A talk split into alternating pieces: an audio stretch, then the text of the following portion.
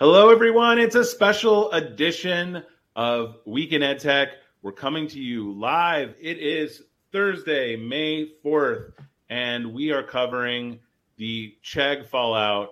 Um, what's going on? Tell us what's happening, Alex, and help us make sense of it.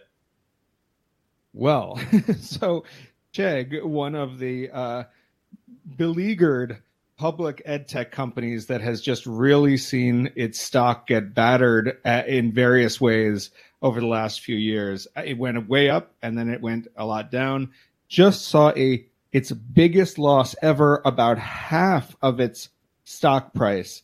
Uh, you know, the Chalk stock, Chegg stock was cut in half after the most recent earnings call, in which the CEO mentioned that Chat GPT is increasingly, you know, uh, becoming a he didn't use the word competitor, but he's basically said people are lo- using ChatGPT more and more, and they something that they're they're aware of and keeping an eye on. And the market completely panicked and have sold off, you know, a lot of Chegg stock, and it's way way down.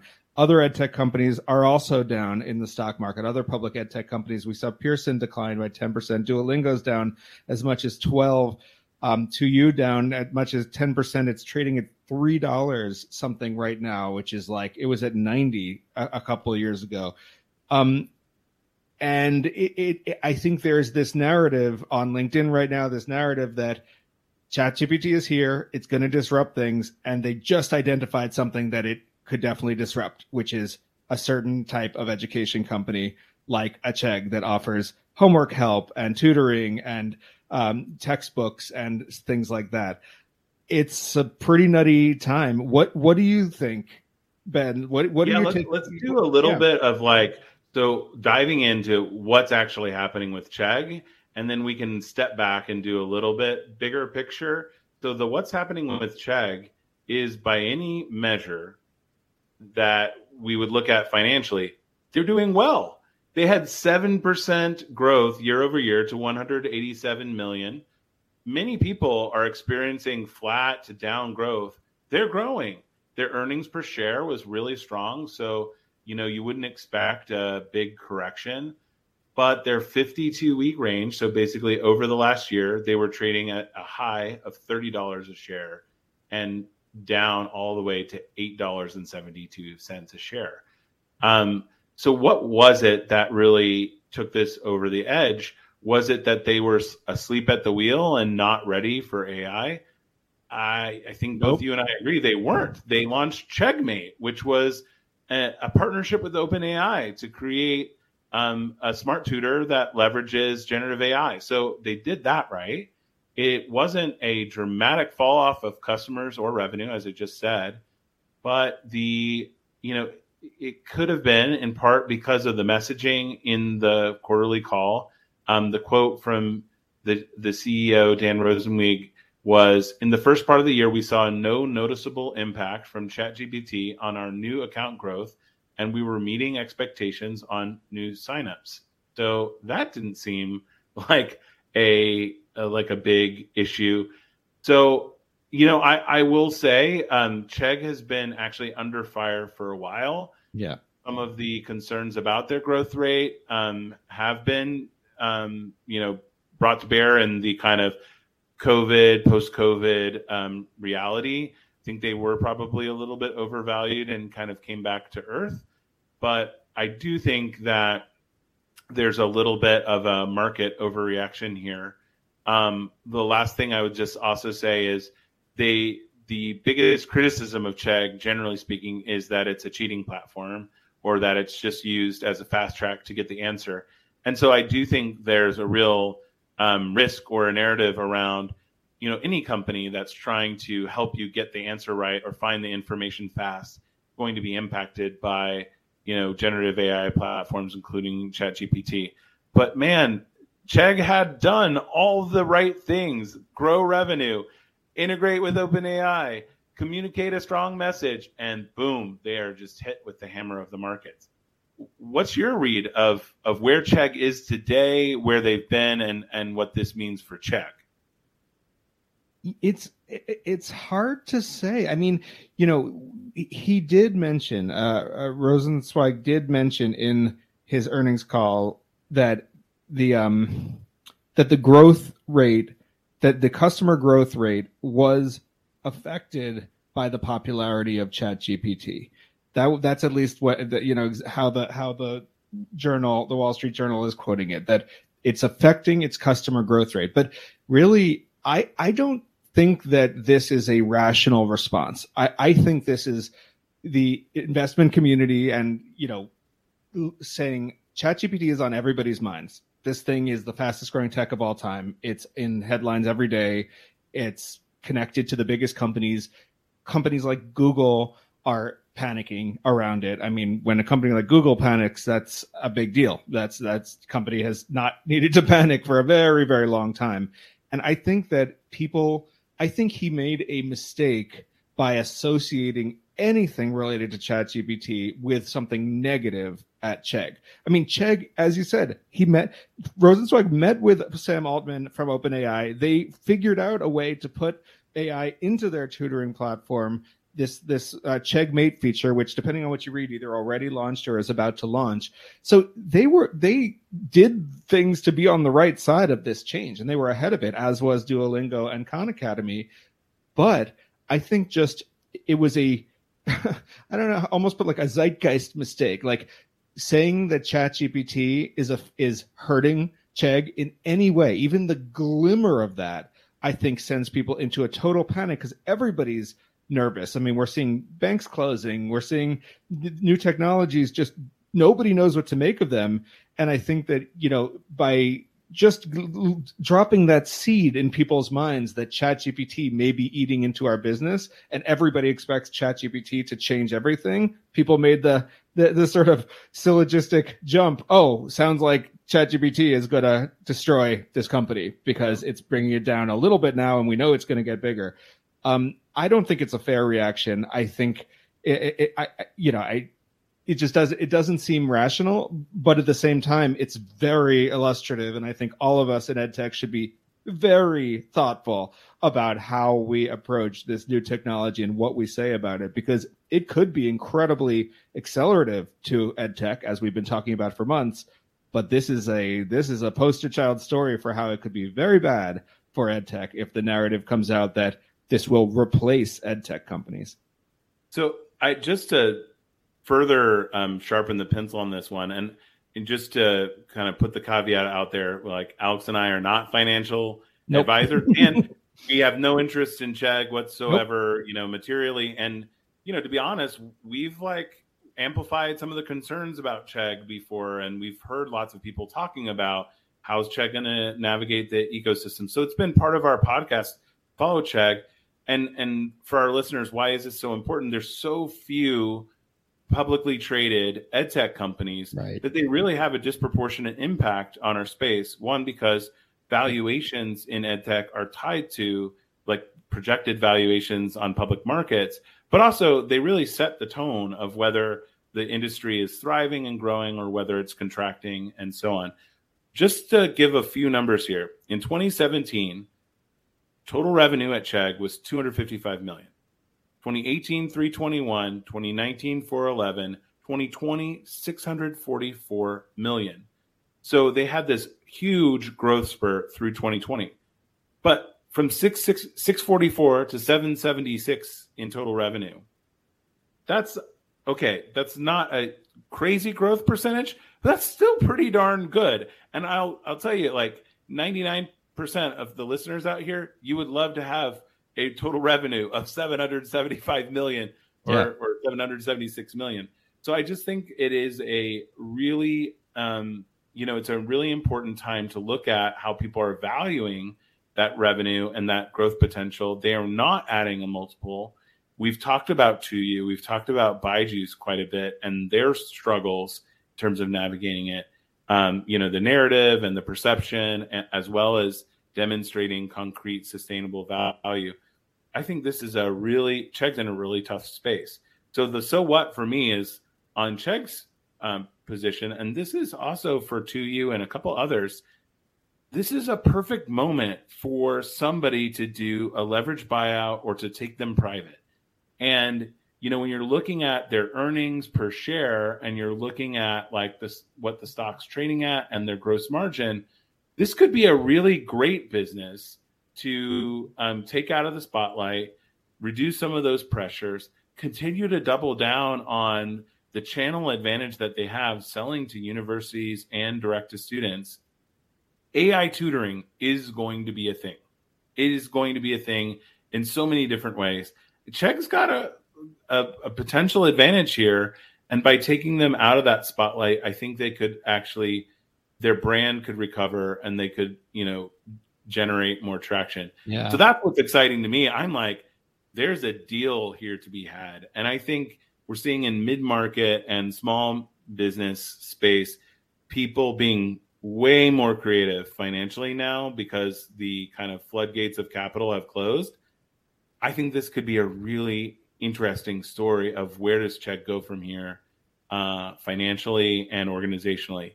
Uh, oh, and last thing too, if you're an employee at any of these companies, it's such a bummer when you have like stock options and you're you're hoping that the stock, you know, part of why you work for a publicly traded company, do you want to get the stock options, and that's part of the value here. And you know, that there's going to have to be some like talent reconciliation here around how do they make sure that people are incentivized to continue to grow Chegg because they've always been a, a place for mission driven, talented people who want to work on like scalable edtech solutions. Yeah. So I don't know if you have any thoughts on that, or or you know, feel free, Alex, to zoom us out onto the broader landscape.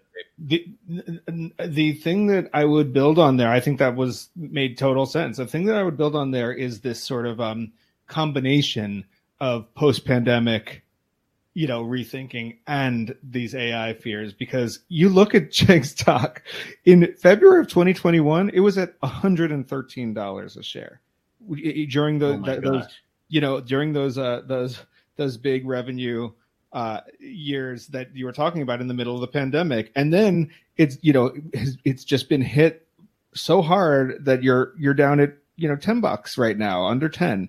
And I really think. I mean, you look at some of the headlines around this. I don't. I don't want to beat a dead horse here, but you look at some of the headlines around this. CNBC headline: Chegg shares drop more than forty percent after company says ChatGPT is killing its business. killing it. He did not say that. That is not the narrative here. But he. But they let it become the narrative because it's the. It's what people want to hear. It's what people expect to hear. And so just by introducing ChatGPT into the conversation, people are like, we're, we've been waiting to see what this is going to kill, what jobs it's going to kill, what industries it's going to kill. Okay, this is what it's going to kill. And people, the press just jumped all over it. And um, it's, yeah, I, I mean, in terms of the fundamentals of Chegg's business, I have no idea. It sounds like they've been doing great. They've been, it's been, there's over 3,000 employees. They've been um, chugging along, growing for years. Uh, they founded in 2005. I, I have nothing bad to say about. I mean, I, am not a huge fan of, of uh, you know tools that, that answer questions directly, and I think some of Chegg stuff, some small percentage of Chegg stuff, is sort of built like that. But I have nothing against Chegg as a company.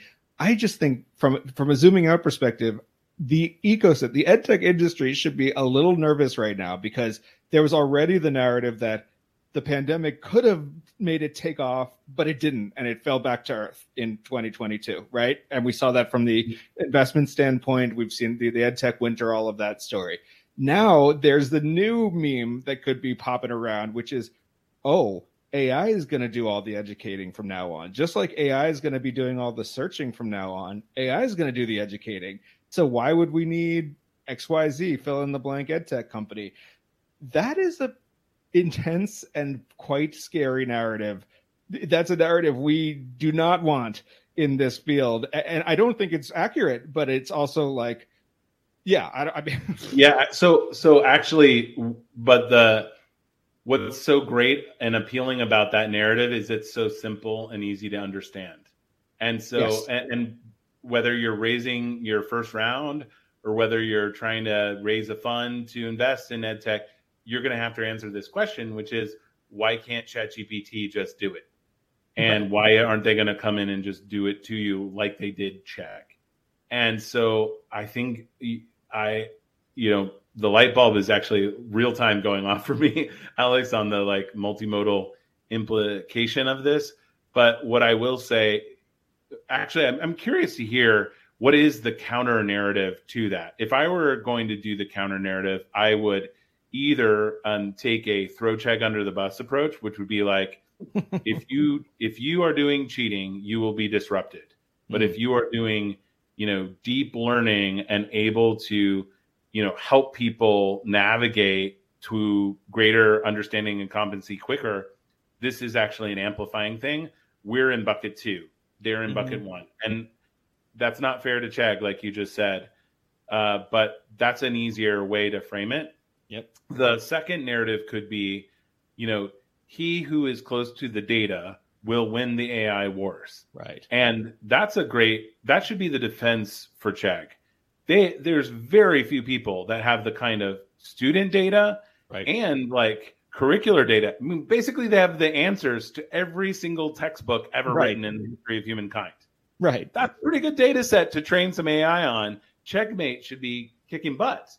So yep you know, next quarter's earnings, they're going to need to come out with a new narrative on this point, demonstrating that the kind of head to head ChatGPT versus CheggMate, they're leaps and bounds above, not only to win investors back, but also to win the kind of student mind share. Um, but I, I don't know. What do you like? If yeah. you were an ed tech entrepreneur and somebody said, well, why should I invest? What about Chegg? How would you respond? yeah, great question. Uh, I mean, the second argument there, the data one, I think is accurate, but I think it's uh, maybe a little nuanced for the market right now. Um, as is the sort of extension of that, which is LLMs in the education world are going to win over LLMs in the internet world, like OpenAI. Like that would be a, a, sort of broad stroke way to say the same thing. It's like, oh, you know, OpenAI is trained on Breitbart. Like we have proof it's trained on all this insane stuff. If you train a model on incredibly well vetted curricular data like that Chegg has, or that you know uh, 2U has, or Coursera has, or or or, or Pearson has, or you know any of these companies have, that is the future of AI. Like it, that's how that's a narrative that may it's probably still too nuanced, but it maybe would stick a little. You you, you can you can actually throw OpenAI under the bus, right? You mm. could throw some mm-hmm. of these these this current generation of generative AI as the sort of junior version, the the the teenage version of chat of of AI, and the adult version is the one that actually knows the answers. Like you're saying, that that's one way to do it throwing Chegg under the bus is another way. Um, I don't know if that would work right now because I think, as you said, there's so few public ed tech companies. I think people just see them as this small group that sort of go Pearson's together. down. Pearson's yeah. down. So like the publishers are coming down because yep. of this stuff too. So it's yep. creating this weight across all the publicly traded companies. Yeah. So I don't know if it's going to do much to sort of try to define the difference between a Chegg and a Pearson. Uh, I just don't know if, if investors or journalists or the kind of people who drive the narrative care that, that much about the nuance. But you know, maybe a catchy story that we could do in the ed tech world is is this sort of idea of like, oh, you know, the reason why Geoffrey Hinton just quit Google is because Google's overreacting to Microsoft, and basically these big tech companies are about to use AI to monetize everything. We scan our brains for ads, like like that like this this current trajectory of of generative AI is going to be a, like a, a, a hyper capitalist nightmare, which is basically what Geoffrey Hinton said. Um, instead, we should have a more sophisticated version of of generative AI. I mean, I love what you're saying. If I were a policymaker, if I'm like an investor, I'm going to hate everything you just said because, you know, trying to argue against OpenAI, you know, in my mind as a like a greedy capitalist, it's like, wow, that's like the textbook of success. If only I were part of something like that. So, right, right. I, I think here, here's what I think the main takeaway, and this is why we wanted to bring this episode to you live everyone out there, regardless of your role, it is really important to have the conversation internally amongst your team and with the people that you trust on not only what is our uh, our approach to AI, how are we incorporating it or how are we rejecting it?